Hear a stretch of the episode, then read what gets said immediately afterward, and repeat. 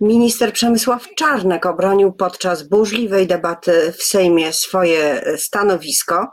E, Prawo i Sprawiedliwość obawia się konsekwencji po werdykcie e, Trybunału Sprawiedliwości Unii Europejskiej, a pierwsza prezes Sądu Najwyższego grozi swoją ewentualną dymisją. Do tego jeszcze trzeba policzyć pieniądze, bo dzisiaj w Sejmie debata budżetowa i o tym będę rozmawiała e, z moim gościem, Zuzanna Dąbrowska. Dzień dobry.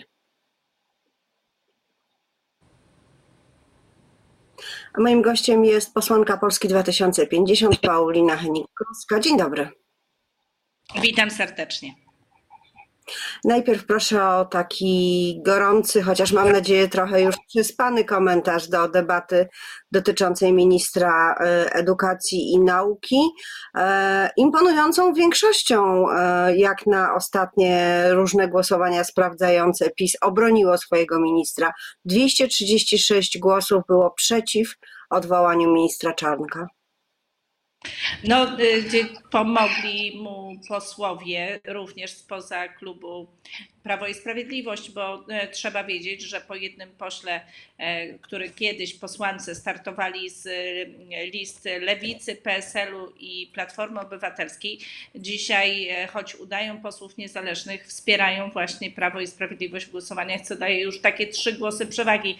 Do tego zdezerterowała E, Konfederacja, Kukiz 15, więc skrajne prawicowe bojówki sejmowe wspierają dzisiaj rząd Prawa i Sprawiedliwości w tych trudnych momentach podstawiając nogi e, pod stołem.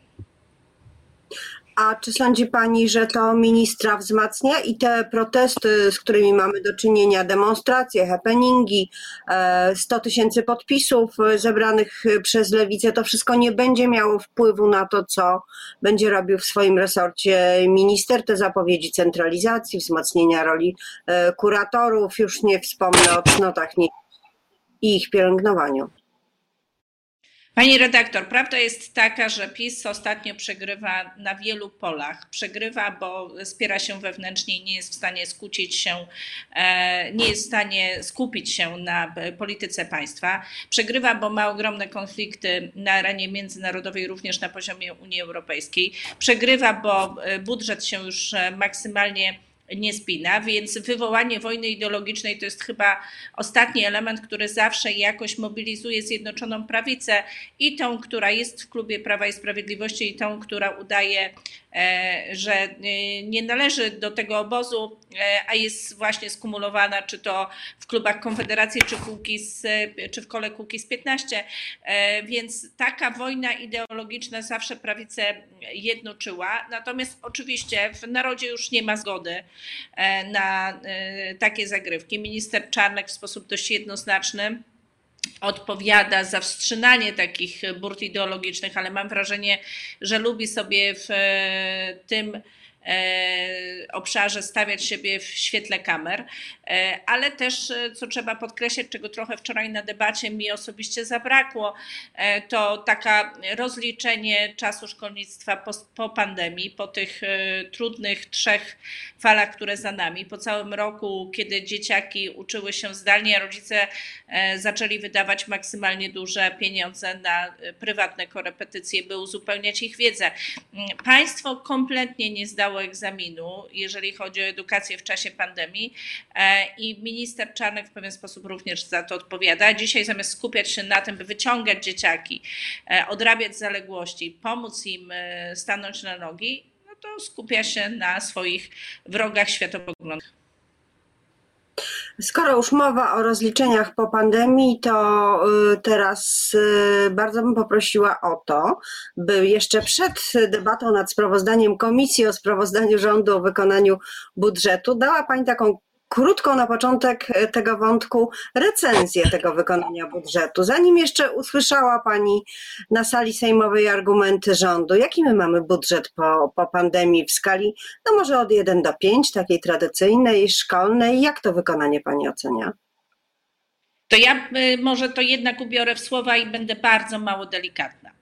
W 2020 roku rząd dokonał gwałtu na finansach publicznych i biorę pełną odpowiedzialność za to, co mówię. E, mamy e, naprawdę rekordowy rozjazd między wzrostem, wynikiem na deficycie budżetu państwa, a długiem publicznym. On sięga 10% PKB, czyli ponad 200 miliardów złotych. Deficyt 85 miliardów, e, e, dług publiczny rośnie nam o 300. To pokazuje, jak rząd e, uprawiał kreatywną księgowość, wypychając już tak masowo, to się stała taka rutyna ministra finansów, wypychając różne wydatki i koszty z budżetu państwa i udając, że ich nie ma, by mówić, że e, suchą nogą przeszliśmy przez e, czas epidemii. A to kompletnie nie jest prawda. I to, co należy jeszcze powiedzieć, to to, że ta sytuacja finansów publicznych nie jest trudna tylko i wyłącznie z uwagi na COVID-19, ale również rząd w tym czasie pod płaszczykiem epidemii wyczyścił sobie różne długi, różne zaległości płatnicze, które porobił na przykład w funduszach celowych przez ostatnie pięć lat. I my takie czyszczenie magazynów właśnie obserwowaliśmy, e, no bo nie ma reguły wydatkowej, trochę jest poluzowana polityka fiskalna, można różne rzeczy powypychać, poczyścić i powiedzieć, odpowiada za to COVID. A to nieprawda.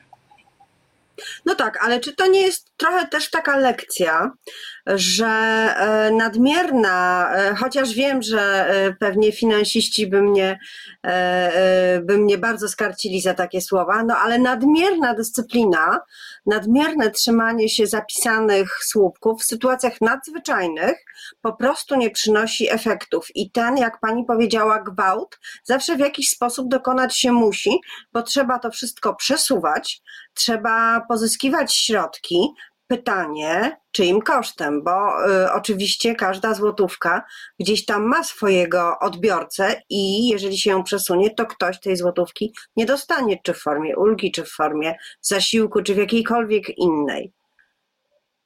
Znaczy, trzeba y, powiedzieć wprost, że y, zakładając, że rząd postępuje jednak w granicach jakiegoś rozsądku, pani teoria pewnie byłaby właściwa, bo czasy epidemii zapewne nie są czasem oszczędzania i zaciskania pasem.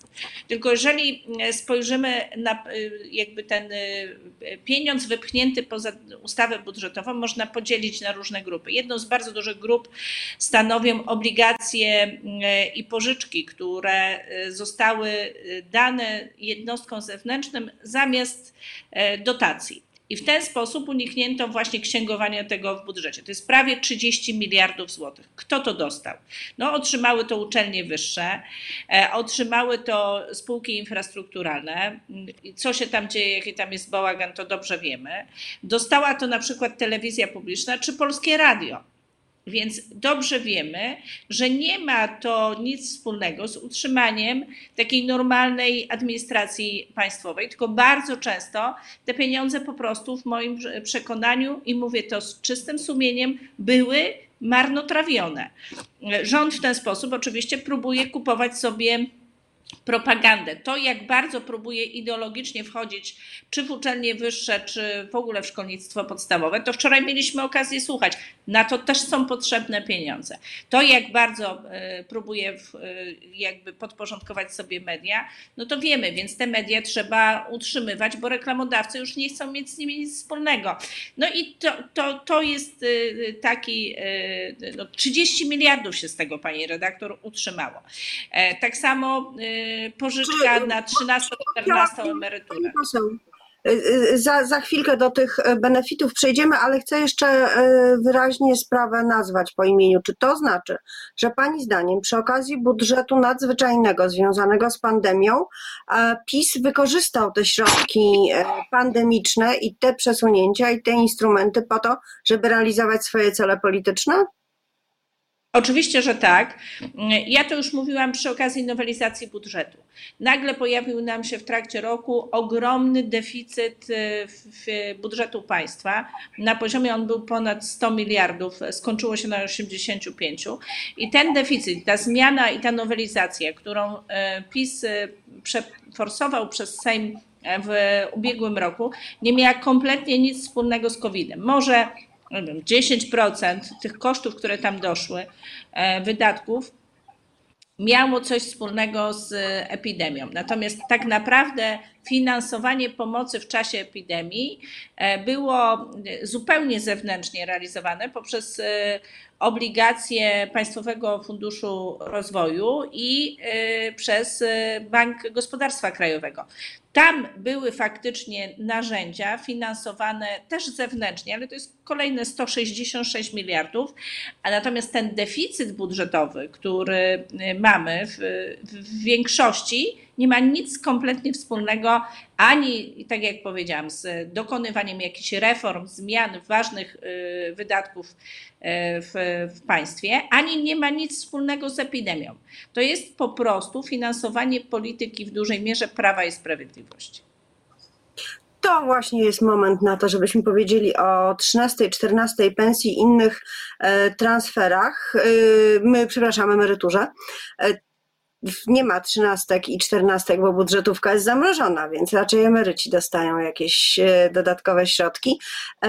Ale chciałam zapytać o to, czy to, e, bo tak tłumaczą politycy PiSu, czy to nie jest e, remedium, te transfery, na to, żeby całkiem w tym czasie, kiedy jesteśmy zamknięci, byliśmy zamknięci w domach głównie, by całkiem nie zamarła konsumpcja, by przy kłopotach wielu sektorów turystycznego, usługowego, ktoś wydawał jakieś e, pieniądze, no przynajmniej, no nie wiem, nawet na zakupy w internecie, czy na spełnienie podstawowych potrzeb, na nadpłacenie czynszu, czy dopłacenie długów. E, może to dobra jest metoda wpuszczenie pieniędzy na rynek i do kieszeni obywateli. Jeżeli chodzi o to, co uratowało nam e,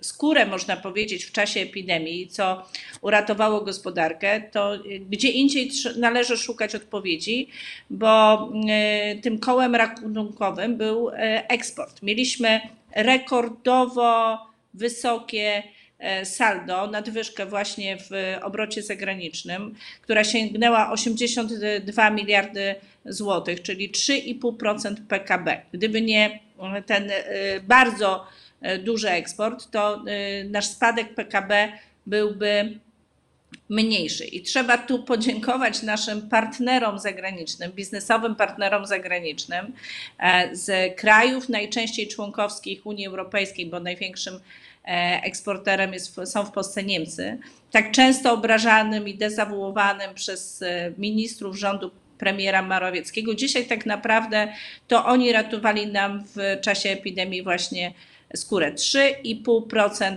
e, PKB stanowi nadwyżka nadwyżka e, eksportu nad e, importem, która napędzała nam produkcję, a ta produkcja pozwoliła e, no, osiągnąć ten spadek PKB niższy. I to, że my właśnie mamy tak skonstruowaną gospodarkę, że zdecydowanie większa część stanowi produkcja niż turystyka, zupełnie inaczej niż Hiszpania, Francja, E, czy Portugalia, to spowodowało, e, plus oczywiście e, te transfery na utrzymanie miejsc pracy, spowodowały zapewne naszą dość dobrą kondycję gospodarczą w czasach po covid -zie. Natomiast, tak jak mówiłam, trzeba rozgraniczyć ten bałagan finansów publicznych, który zrobił rząd, finansując E, gospodarkę, w tym czasie miejsca pracy i faktycznie przeciwdziałając skutkom COVID-19, a to, co posłużyło finansowaniu polityce rządu, by utrzymać się przy władzy. E, to w takim razie ostatnia kwestia e, byłaby kontynuacją tej, pytaniem o kontynuację tej polityki. Złoty jest słaby. To, to świetnie służy eksporterom. Wiadomo, że, że, że osłabiona złotówka zwiększa naszą konkurencyjność. Nie służy na przykład kredytobiorcom, ale właśnie w tę stronę idzie Narodowy Bank Polski i jego prezes. To jest słuszna polityka działania na rzecz osłabienia złotego? Że przede wszystkim my dzisiaj mamy e, też e, bardzo duży e, rozjazd między inflacją a stopami procentowymi e, i to powoduje, e, że pieniądze na rachunkach trzymane w złotówkach tracą e, rok rocznie bardzo dużo i topnieje nam dzisiaj kapitał firm i topnieje nam kapitał zgromadzony przez obywateli na czarną godzinę bądź na emeryturę. I o ile bogatszy człowiek dzisiaj szuka możliwości inwestycyjnych, stąd ta bańka spekulacyjna na ta bańka spekulacyjna na e, rynku budowlanym, e, to o tyle no jakby taki zwykły obywatel, który po prostu odkłada sobie trochę, żeby mieć też własnego pieniądza nieco w czasach trudniejszych czy w czasie emerytury, dzisiaj traci najwięcej. I ta polityka NBP-u, czy niskiego złotego, czy słabego złotego, czy właśnie niskiej, niskich stóp procentowych ma napędzać właśnie inwestycje, ale nie ma efektu tych niskich stóp procentowych w postaci wyższych inwestycji, e, poza tym e, bańką e, na rynku nieruchomości, bo inwestorzy jacyś strategiczni, międzynarodowi czy nasi krajowi nie chcą inwestować, ponieważ jest za duże dzisiaj ryzyko związane z kolejnymi falami COVID-19 i jest takie wypłaszczenie. Ale u nas ta stopa inwestycji kolejny raz można powiedzieć, runęła i osiągnęła kolejne dno 16,7%. E, to najniższa stopa inwestycji w ostatnich latach. Przy czym, jeżeli spojrzymy na kraje Europy Środkowo-Wschodniej, to jesteśmy na 11 miejscu. Naprawdę to nie wszędzie tak wyglądało, mało tego. To mało gdzie tak wyglądało jak u nas, bo u nas jeszcze dochodzi ten czynnik lęku przed rządem, tak, który, jeżeli dzisiaj chce skupować e, udziały TVN-u, siłą i ustawą wprowadzając zmiany i grożąc nieprzedłużeniem koncesji, to jaki inwestor przyjdzie do nas e, inwestować swoje pieniądze? No nikt nie chce z takim rządem mieć e, nic wspólnego. I tak u nas ta stopa inwestycji już kończąc wyniosła 16,7%, a dla przykładów w Czechach 25%, a na Węgrzech 27%. Wiele krajów miało ją powyżej 20%, czyli nie wszędzie inwestycje spadły do tak niskiego poziomu jak u nas. Y, rzeczywiście inwestycje spadły. Sejm zainwestował znowu swoje poparcie w ministra edukacji. Taką mamy politykę. Ja bardzo dziękuję za rozmowę posłance Polski 2050 Paulinie Henik-Klosce. Dziękuję bardzo.